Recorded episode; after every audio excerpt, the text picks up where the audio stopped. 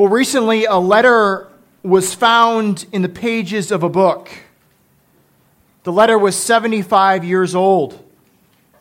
And it was sold at an auction because who is written by for $3,000. It's a very simple letter. It was a correspondence between friends. One friend had asked how everything was going, and here this other friend had responded back everything was going well.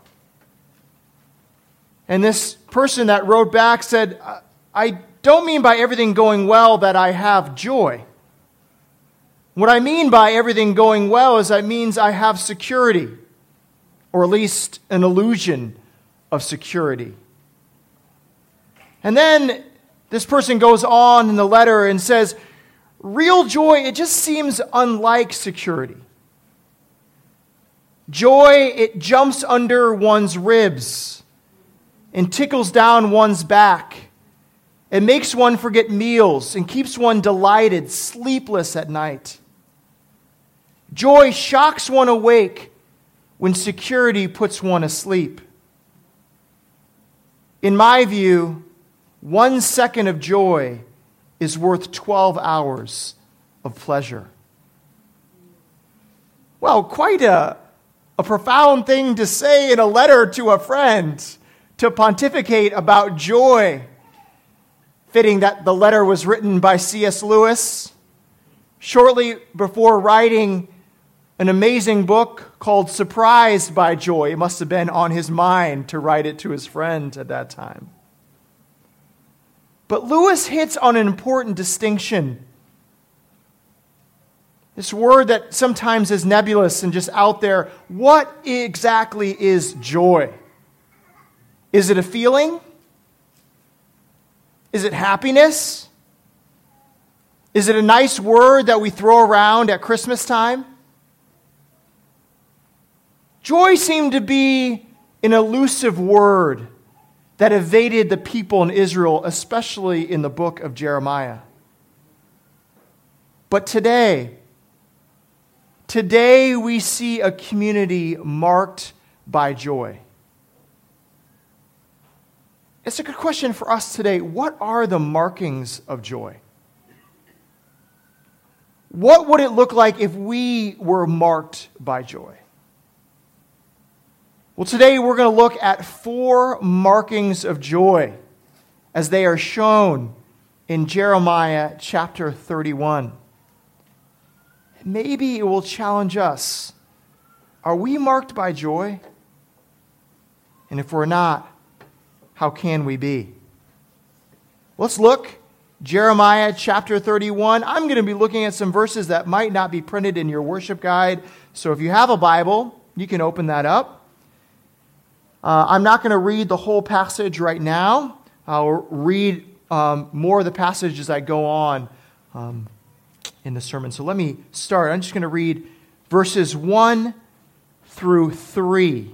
You have verses 1 through 2, but I'm going to read verses 1 through 3. At that time, declares the Lord, I will be the God of all the clans of Israel, and they shall be my people. Thus says the Lord, the people who survived the sword found grace in the wilderness when Israel sought for rest. The Lord appeared to him from far away. I have loved you with an everlasting love. Therefore, I have continued my faithfulness to you. The word of the Lord.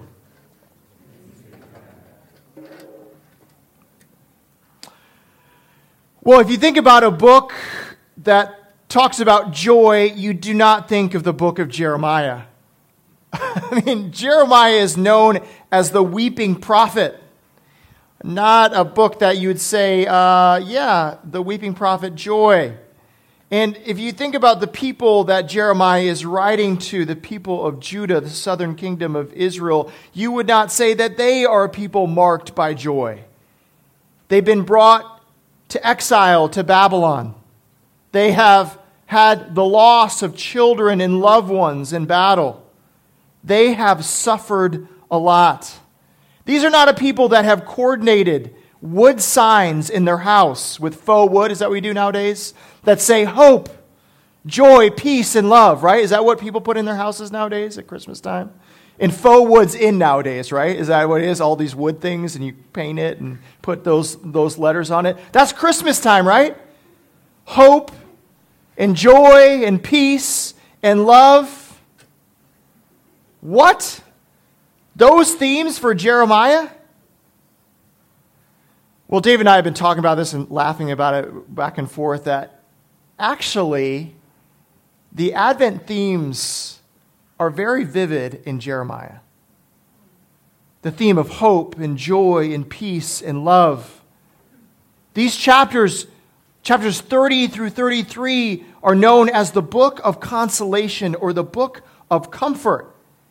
And really, every chapter hits on one of these Advent themes. Last week, we looked at the theme of hope.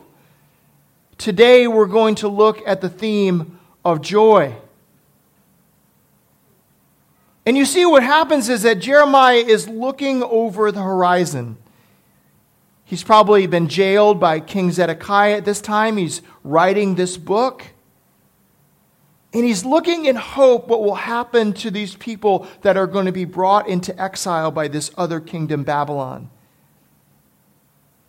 And he looks over the, the horizon and he sees these people that will come back in 70 years, they're going to be transformed.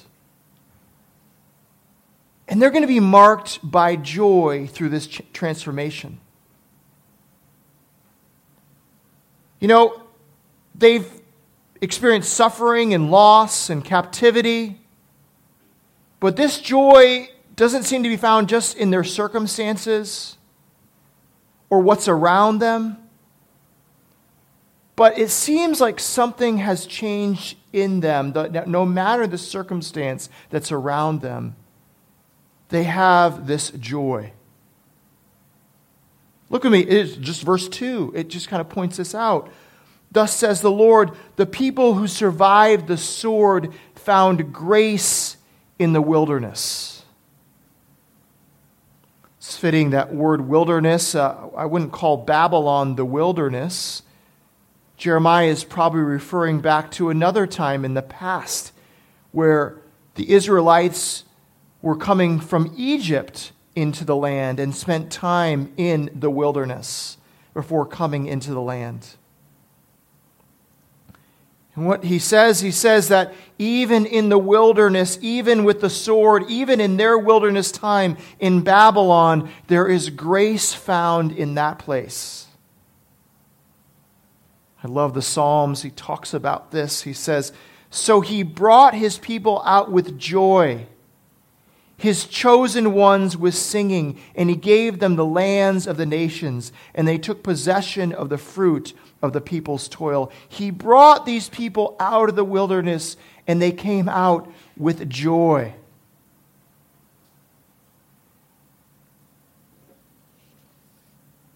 it begs the question where can joy be found in war, in exile, in suffering?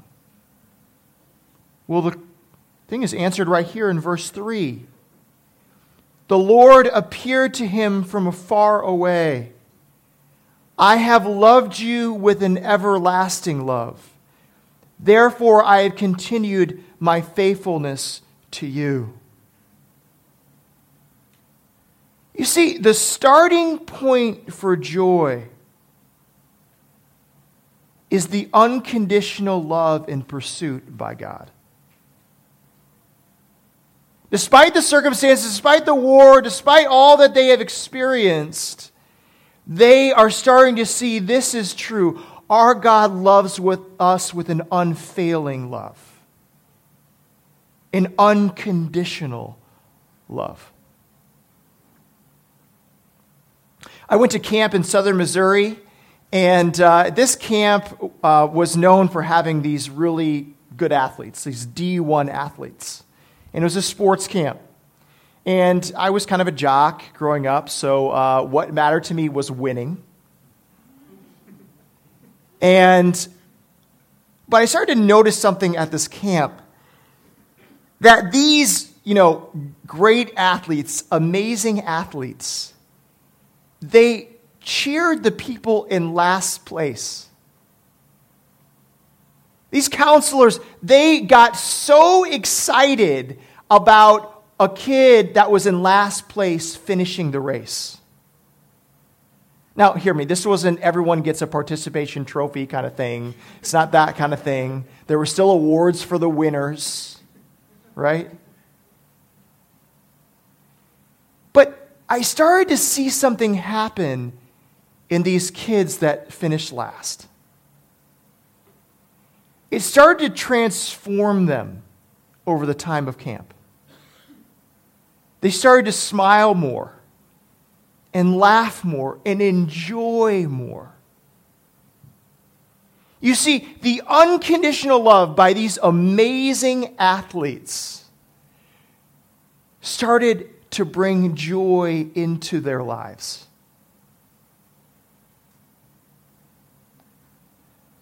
See, this is the main point that kind of covers all of chapter 31 that joy starts with the unconditional love of God.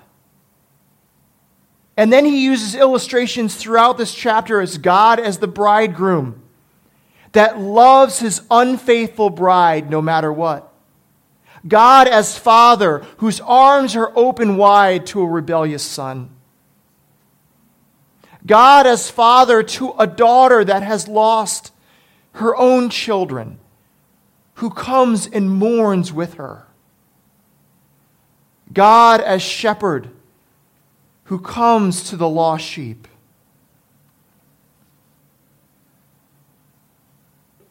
I wonder if you'll allow this passage. You'll allow God to work in you in this season of Advent to know that there is a God that is after you with his unconditional love. That he is faithful and maybe in seeing that, that might be the first steps to start warming something in your heart, to allow joy to do a work in you.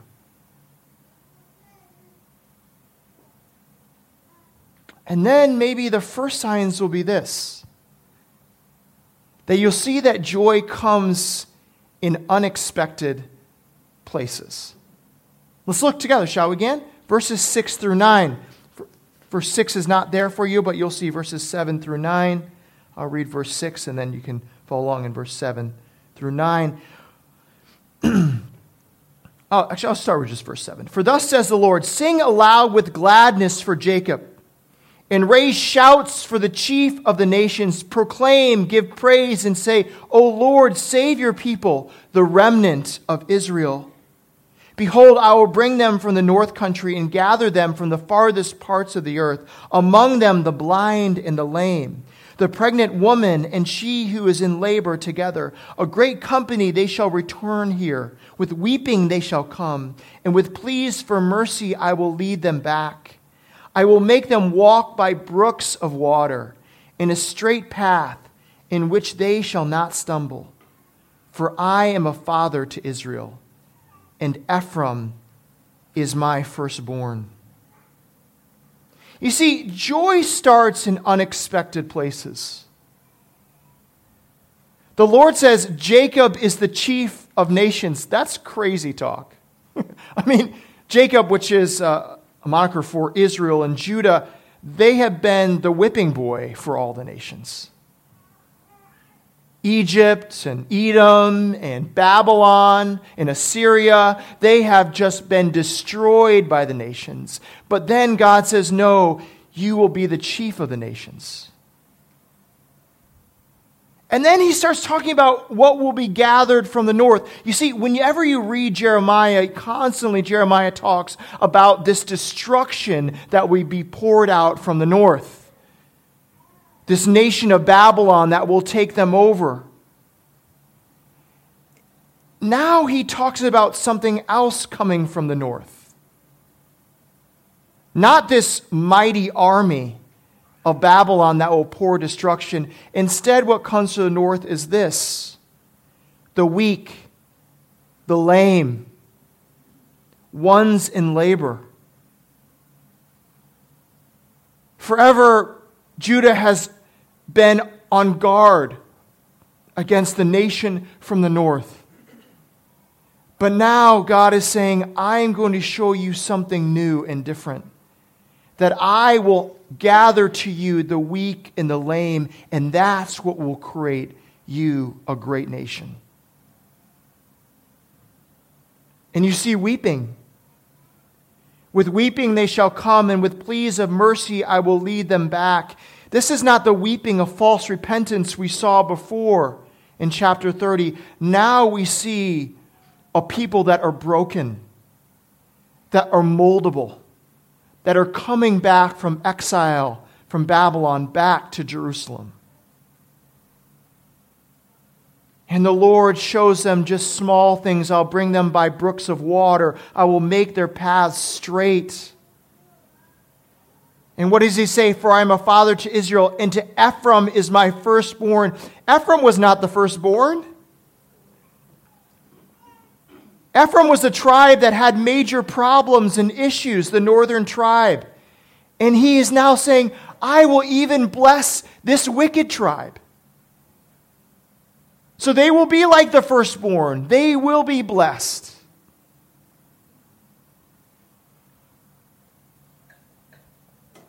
Out of unexpected places, God will bring joy.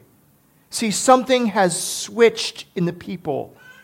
Something has switched so they start to see the provisions of God and what He is doing in them.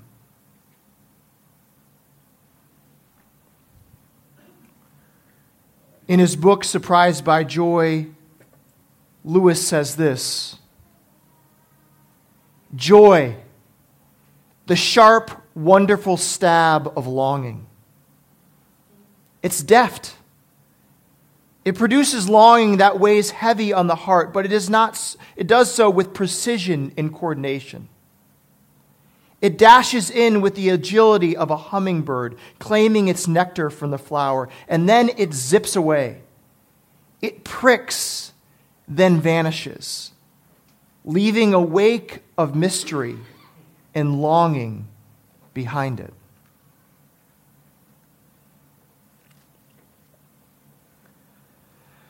I had a very stubborn time in my life. Probably still have stubborn times in my life. This was a very stubborn time of my life. Uh, I was traveling on the metro, it's the, basically the subway in Washington, D.C., while in college and um, working a job on Capitol Hill. And I, it was a hard time. There was some friend pressure. There were things in my life that were not good. Um, I just did not like being around all the bustle of people and being cramped in the metro. It just was a, just not a good time to travel back and forth. Something happened in that time. God really got a hold of me and started to mold me and shape me. And my trips on the subway became very different. I, I remember seeing a mother with her arm around her son. The smell of the vendors when coming off the subway. The cheesy Christmas music that played on the metro, or the metro person saying, Have a Merry Christmas. And I remember out of these unexpected things, these things that happened all the time when I rode the metro before, I started to cry. these things just made me cry by observing them. My circumstances had not changed. Pressure from friends were still there. I still struggled. All these things were still around me. But I started to see God break through in showing me the beauty of His creation. You don't want to know the first markings of joy? When it starts breaking through in unexpected places. You say, see beauty in creation. the grandness of God's design. Longing starts to bubble within you when you see relationships in those around you. It might be bells ringing, songs of truth at church. It might be the small thing of sitting on the couch and watching the lights on the Christmas tree that pierce you. See, that is joy. I remember talking to one friend who had grown up the church his whole life. And then started, something started to change in his life, and he went to a church and he could not make it through the liturgy without weeping every Sunday. The liturgy. Things that you say, that sounds so boring. It's these calls and responses. It's these readings. How boring can your church be? But you see, when joy starts breaking through, when you hear Abby read Matthew chapter 3 and you hear John the Baptist speaking, it just makes you want to weep. Something so mundane, you might say, but now you see the power in God's Word.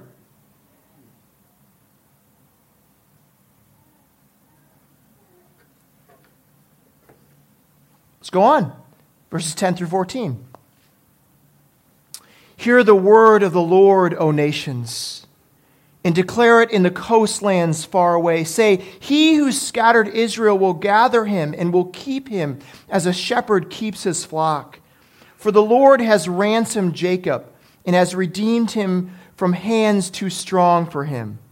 They shall come and sing aloud on the height of Zion, and they shall be radiant over the goodness of the Lord, over the grain, the wine, and the oil, and over the young of the flock and the herd. Their life shall be like a watered garden, and they shall languish no more. Then shall the young women rejoice in the dance, and the young men and the old shall be merry. I will turn their mourning into joy. I will comfort them and give them gladness for sorrow.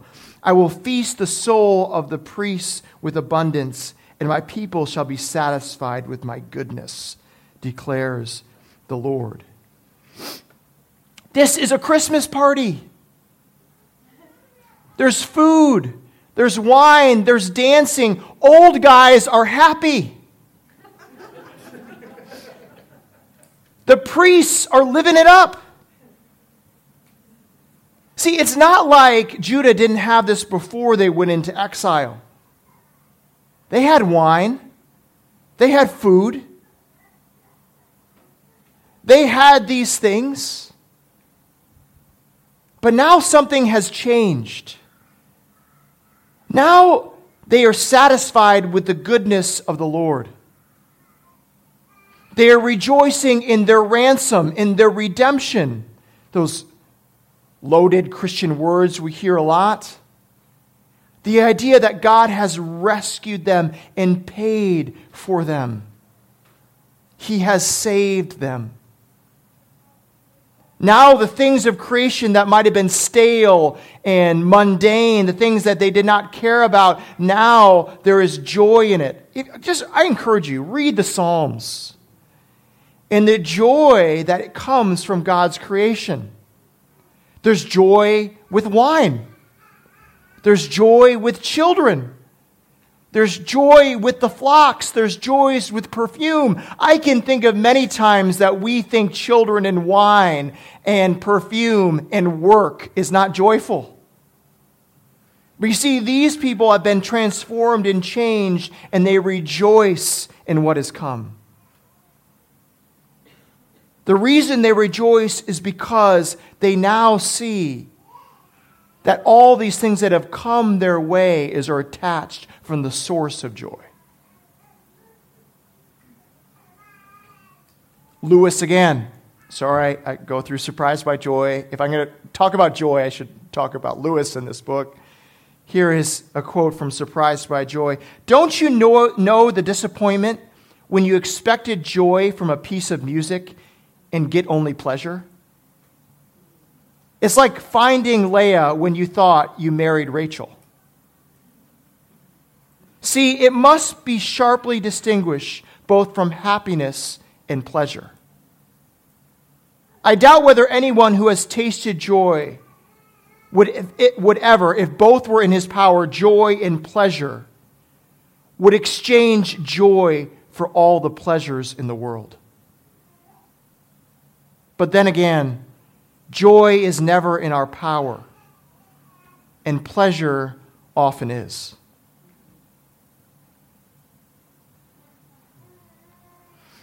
I begged my parents to go to this camp in southern Missouri. They had ski boats. They had the blob. You ever seen the blob before where you jump on the thing and it throws you off? And I mean, they had all these cool things, all these awesome activities. But something started to happen when I started going to this Christian camp that it wasn't the blob that I enjoyed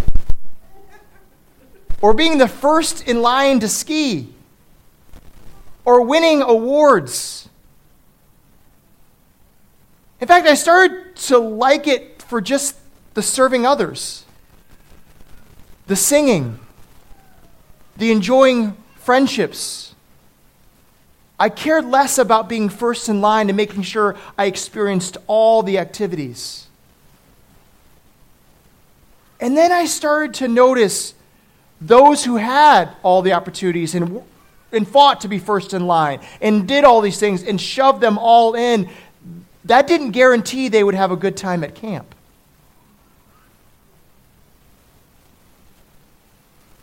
You see, something was happening in me. That was joy.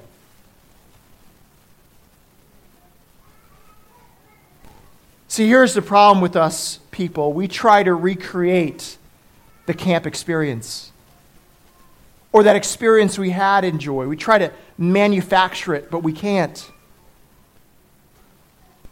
Oh, I'll recreate the perfect Christmas. I'll recreate a work environment that I really loved in my work environment now. Oh, I will find a church that will be just like the church I experienced before that was so good. See, we're not trying to create joy when we do that. We're simply trying to recreate pleasure. See, the sign of joy is finding beauty and enjoyment out of things that we think are stale. No matter what situation we're in, we see the beauty in it. Wine has new flavor in it. Being with my kids brings me new enjoyment. That pencil sharpener at work, I can just rejoice in it.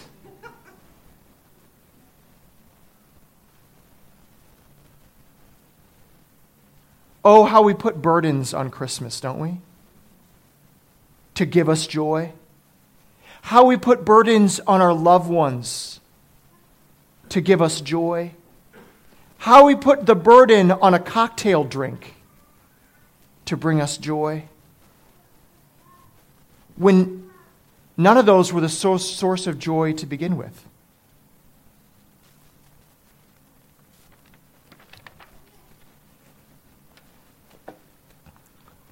Verse 15, 17. Thus says the Lord, a voice is heard in Ramah, lamentation and bitter weeping. Rachel is weeping for her children. She refuses to be comforted for her children because they are no more. Thus says the Lord Keep your voice from weeping and your eyes from tears, for there is a reward for your work, declares the Lord. And they shall come back from the land of the enemy. There is hope for your future, declares the Lord. And your children shall come back to their own country. Finally, here we have a direct connection to the Advent story. Ramah is where they most likely say Rachel's tomb is located. Rachel, the mother of Jacob, uh, the, the wife of Jacob, the mother of the tribes. died after the birth of her son Benjamin. Rachel is a symbol of the tribes of Israel. And you see that Jeremiah is saying the weeping of Rachel is the sign of the death of the many children of Judah by the Babylonians. We see a direct quote of verse 15 in Matthew chapter 2 and says, Here is the fulfillment of what Jeremiah is talking about. And what is the fulfillment? The fulfillment is this that the boys in Bethlehem were killed by King Herod. Fascinating that a story in Advent and talking about the birth of Christ, the time of joy, is really a time in Israel's history where there's lots of weeping. And Matthew says, Look in hope. Look in hope to the king that will come. Jeremiah says the same. Through the Lord, he says, Look in hope. Children of Rachel, you will return. You see, the mark of joy is that sorrow will be transformed. Even our deepest sorrows can be transformed into joy.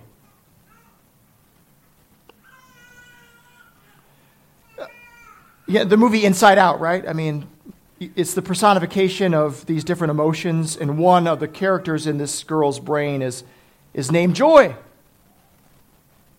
And Joy's concept of joy really isn't joy, but it's pleasure. She says, I'm just going to keep away from all things that are hard and difficult. I'll just keep away from the other character, sadness.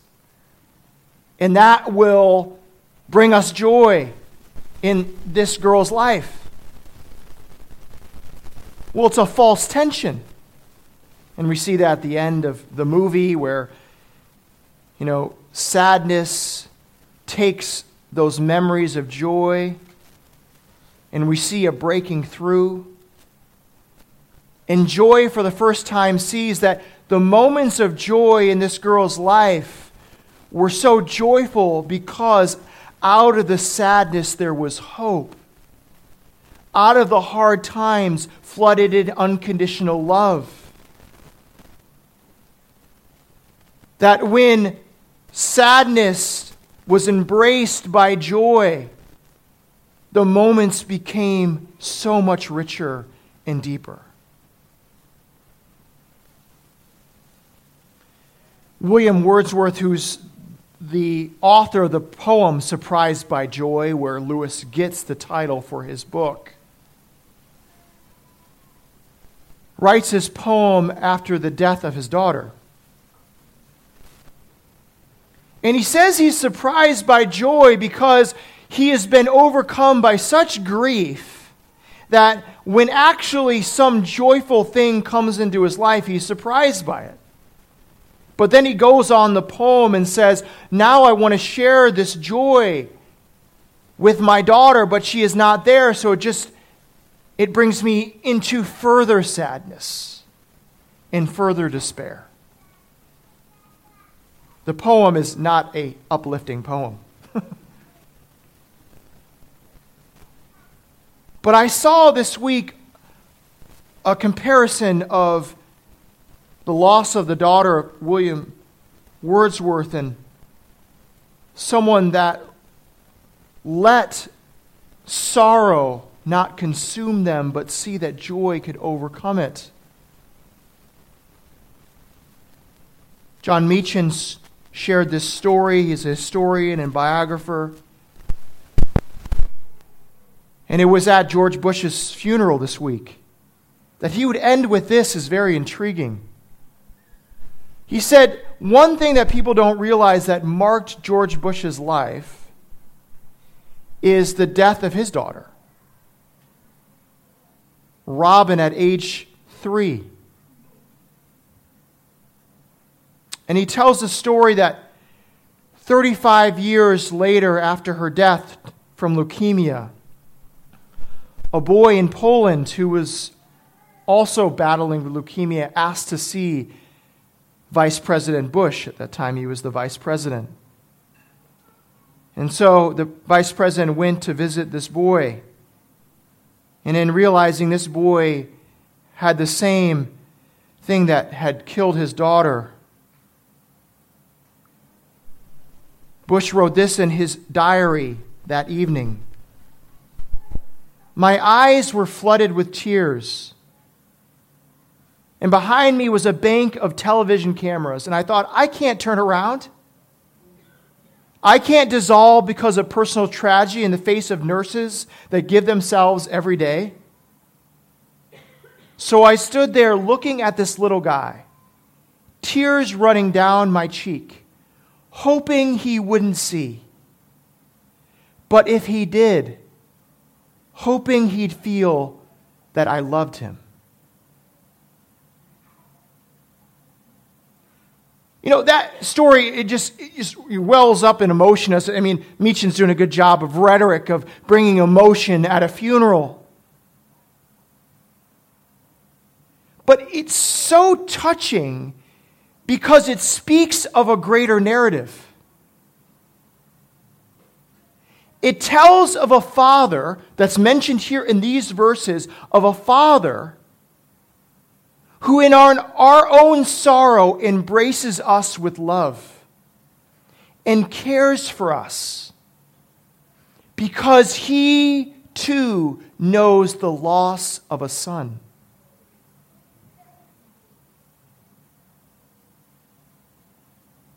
So they, they would know that I love them. That through my embrace and through their tears, through my weeping with them, they would know that I love them. I mean, did not Paul say this in jail? As sorrowful as I am, yet always rejoicing. As poor, yet making many rich. As having nothing, yet possessing everything. You see the love of God the Father, who knows our pain by the loss of his own Son on the cross. It might take our sorrow, and he will embrace us so that we would see true joy.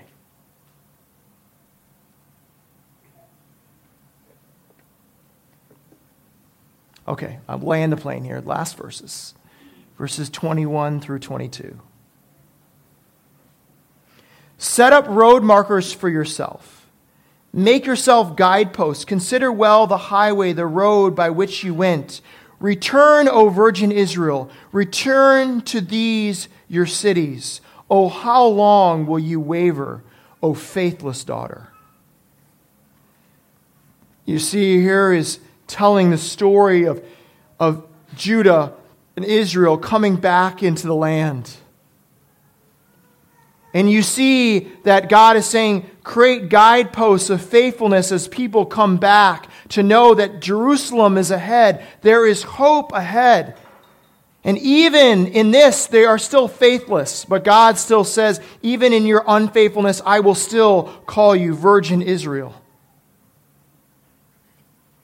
Set up those guideposts so that they will see the joy and the hope to come. so they will not waver.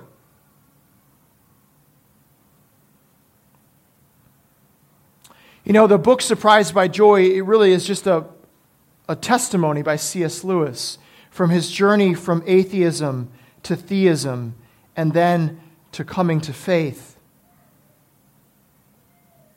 And really, the book is about how God broke into his life through all of his life to show him joy. And at the end of the book, he says this you know, joy, they are like signposts in the woods. You're lost with your friends, right? And you see a sign to get you out of this lost state, and your friends all gather around and they hug the sign, right? They love the sign. Finally, a way out. But Lewis says the celebration isn't the sign. That's not what you're celebrating. You're celebrating what the sign points to. He talks about this passage in Jeremiah. He says, But we will not stop and stare, talking to Christians, or not much, not on this road. Though their pillars are of silver and their lettering of gold, these signs. Would we be at Jerusalem? See, the signs of joy in our life, they are great markings. But these markings point to something new. Look with me, verse 22, the latter part. For the Lord has created a new thing on the earth. A woman encircles a man. This is very perplexing. A woman encircling a man. The Hebrew word is the word for man there is a strong man. Many people argue that the new thing is the idea that women or a woman is protecting the man. How crazy that is. That is the new thing that is happening to Judah. Many commentators and historians have argued about this verse. What is it talking about? A woman encircling a man.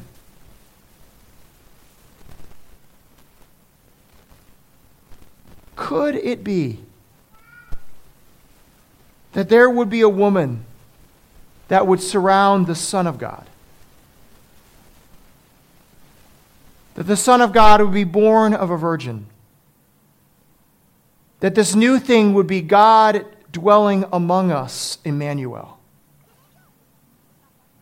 That the signposts of joy in our lives point towards the greatest joy the greatest joy that God has come and rescued us, that He's lived a perfect life, that He has died on the cross and rose from the dead, and that we, if we are united with Him, we will be with Him in joy forever.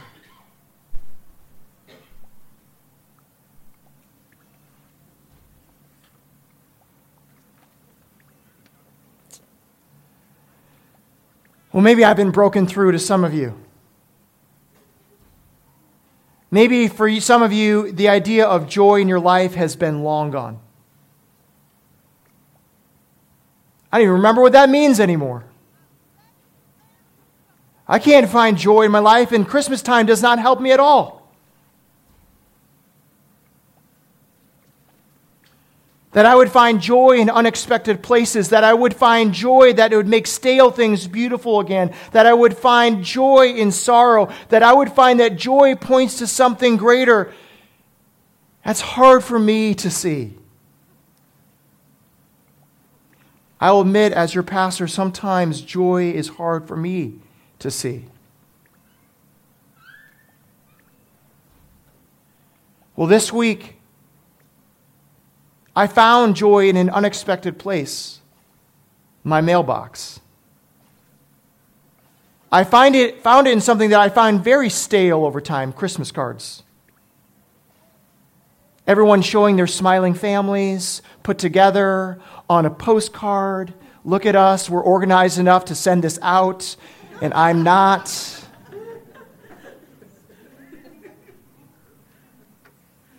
And I found sorrow turned into joy. I got this, friend, this card from my good friend. And it's his first Christmas card without his wife and his three boys. His wife left him. And it's been a very hard few years. And this is what he wrote on the back of the card. May the God of hope fill you with all joy and peace as you trust in him, so that you may overflow with hope by the power of the Holy Spirit. Romans 15 13. Something unexpected something that I think is stale, something that he took his sorrow and he saw that from this, God will make all things new.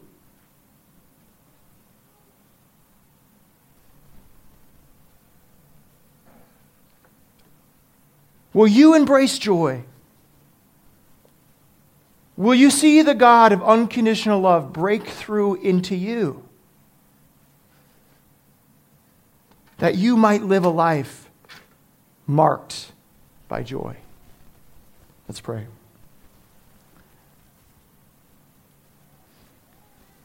Heavenly Father, it is many times hard to find joy, to find joy in a broken world. But you have shown us a way forward. Lord, I pray that you might restore the joy of salvation to people here this morning. That they would be a people marked by joy. We would be a church marked by joy. We pray these things in your Son's name. Amen.